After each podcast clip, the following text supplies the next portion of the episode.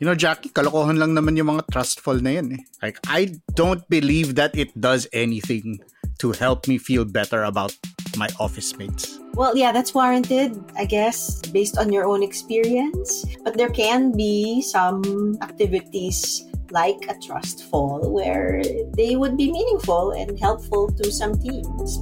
We've seen some of that. Kailangan mo ba ng mas makabuluhang chismisan sa pantry?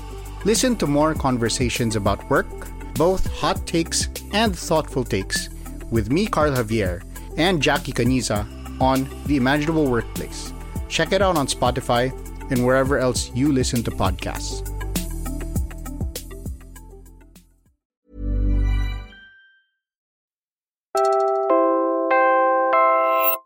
You're listening to Puma Podcast. Hi, I'm Bella Perez Rubio, Puma Podcast. You're listening to Teka Teka News. So we are in the midst of a global humanitarian funding crunch. In fact, WFP is in the midst of a crippling funding crisis that is forcing us to scale back life-saving assistance right as acute hunger is hitting record levels. The world's largest humanitarian organization, the World Food Program, says it's running out of money. In this episode, we look at the cost of failing to fund the global fight against hunger.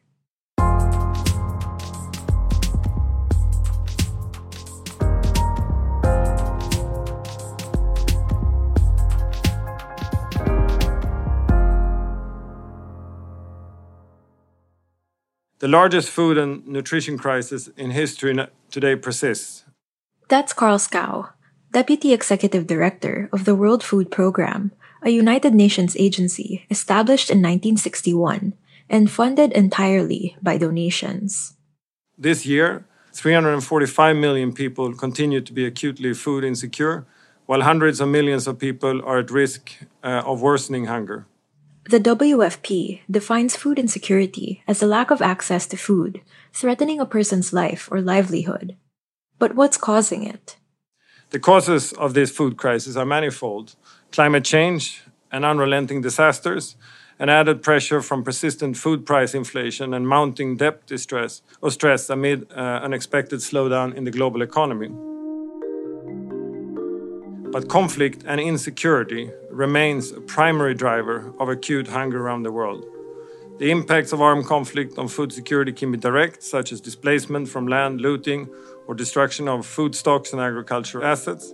Uh, indirect impact can include the disruption of food system and markets and decreases access to supplies necessary for food preparation, such as fuel and water. Many of the countries where WFP works are dramatic examples of the link between conflict and hunger. And unfortunately, these are countries with large numbers of people in need. Tragically, critical shortfalls of humanitarian funding is forcing WFP and other humanitarian partners to reduce or cut assistance, in our case, to make impossible trade offs of prioritizing assistance. How severe is the lack of funding exactly? What we call uh, our operational requirements are at uh, 20 billion dollars. That's what we could deliver and where to meet those in need of our uh, services. We were aiming at uh, somewhere between 10 and 14 billion because that was the number that we had seen in the past couple of years. We are still aiming at that, but we have only so far this year gotten to about half uh, of that, around 5 billion. So that's where we are. And the consequences of this sharp drop in donations are already being felt all over the world. At least 38 of 86 WFP country operations have already seen cuts or plan to cut soon. The size and scope of life saving food, cash, and nutrition assistance programs. That is almost half of WFP's operations worldwide. And let me quickly just give you some examples. Afghanistan.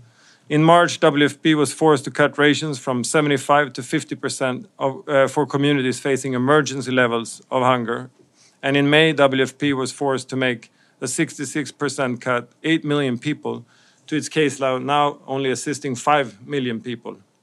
In Syria, we have cut assistance in July for 2.5 million people. Of, of the 5.5 million people, we rely on uh, our support for basic food needs. And these 5.5 million were already on 50% rations. In Palestine, in June, WFP cut its caseload by 60% or 200,000 people. In Yemen, food assistance continue. We are also facing huge uh, funding gaps and will be forced to scale down our work as early as, as next month with cuts for 7 million people across the country. And in West Africa, most of the countries in the region, uh, Burkina, Mali, Chad, CAR, Nigeria, Niger, and Cameroon, where uh, acute hunger is on the rise, we're also cutting rations. That's nearly 20 million people in critical areas who have lost or will soon lose access to life saving food. But that's not all. Less funding means WFP is forced to stop assisting people who are only in the hunger category of crisis level. This is so that we can save those who are literally starving or in the category of catastrophic hunger. But what happens is that those people who were in crisis now rapidly drop into the emergency or catastrophic uh, categories. And so we will have an additional humanitarian emergency on our hands down the road if this continues. So we're entering a humanitarian doom loop where we save people who are starving at the cost of allowing millions of others to fall closer into that same category. Ration cuts uh, are clearly not the way to go forward. After a quick break, we look into what this might mean for the Philippines.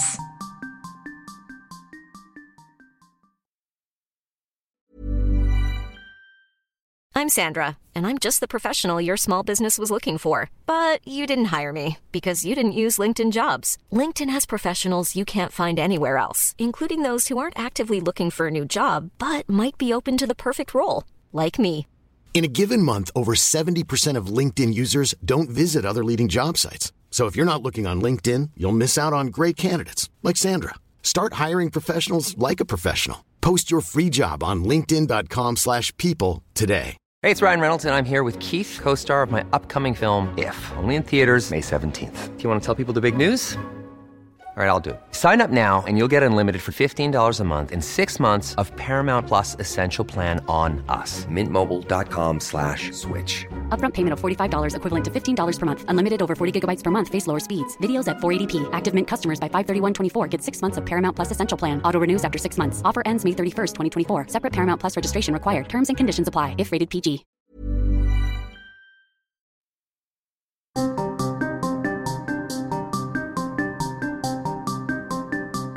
The World Food Program has a significant presence in the Philippines too. The UN agency says 27% or 1 out of 4 Filipino children suffer from stunting, which means their height is low for their age due to malnutrition. This prevents them from reaching their physical and cognitive potential. Since 1968, the WFP has aided in the response to national disasters and armed conflicts here.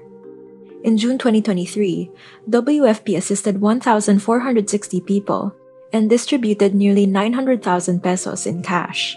But the organization's primary strategy is to help the Philippine government increase its capacity. The WFP helped the Social Welfare Department prepare for the Walang Gutom 2027 food stamp program.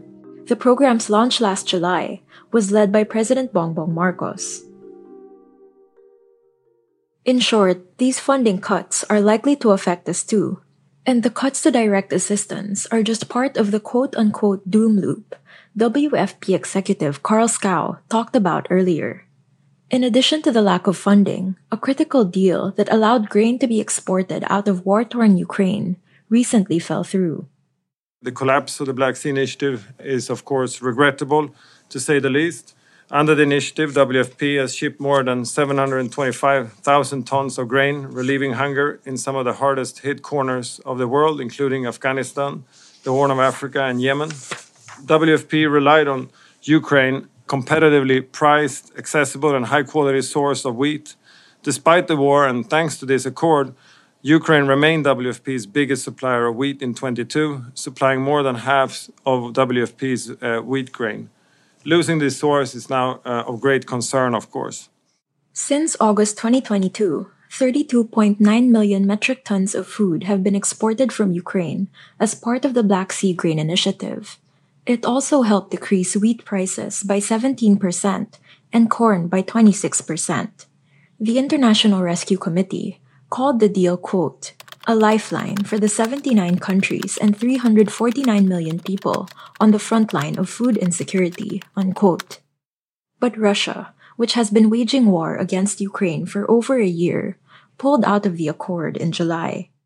The impact will be that we have to look uh, for food elsewhere, which potentially can be more uh, costly and certainly will have longer leadways. Uh, one of the reasons why uh, Ukraine has been such an important source for us is the proximity to many of our operations, and that's why uh, you know 50% of our grain came from uh, Ukraine in 22, and and already in 23, 80% of our wheat is coming from Ukraine. So we're actively now looking at other ways, but certainly it's it's going to take longer time. I think, and if you look across the UN agencies and other humanitarian uh, organizations, the picture is the same. 21, 22 were exceptional years.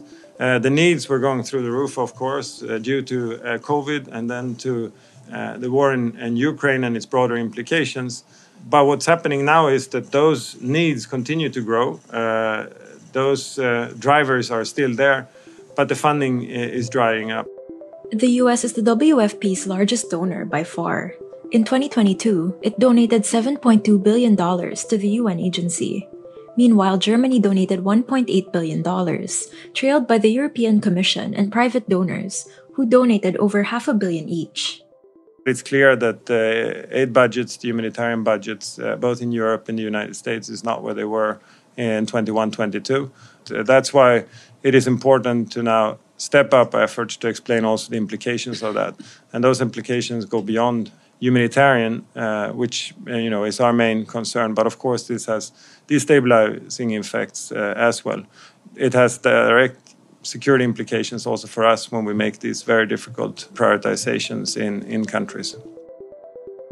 So we're looking at 24 even more uh, dire. And uh, while we are committed to tap to knock every door, uh, turn every stone possible uh, to diversify our funding base, uh, it will be important that our traditional donors step up uh, and support us through this very difficult time. Here's World Food Program Deputy Executive Director Carl Skau with the final word. This is really about keeping the barn door open just when millions are knocking on it. The world needs unimpeded access to major food supplies. Global food security depends now on collective urgent action. The hungry cannot wait for deliberations or diplomatic detours. My basic message here today is that world leaders must act to prioritize funding for humanitarian response, enhance coordination among aid organizations and governments, and invest in long term solutions that can address the root causes of these crises, such as conflict, poverty reduction, and sustainable development.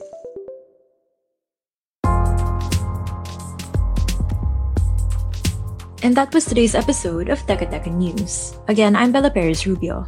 This episode was edited by Pidoy Blanco. Our executive producer is Jill Caro, and our senior news editor is Veronica Uy. Follow Teka Teka News on your favorite podcast app, or listen to us for free on YouTube. Thanks for listening.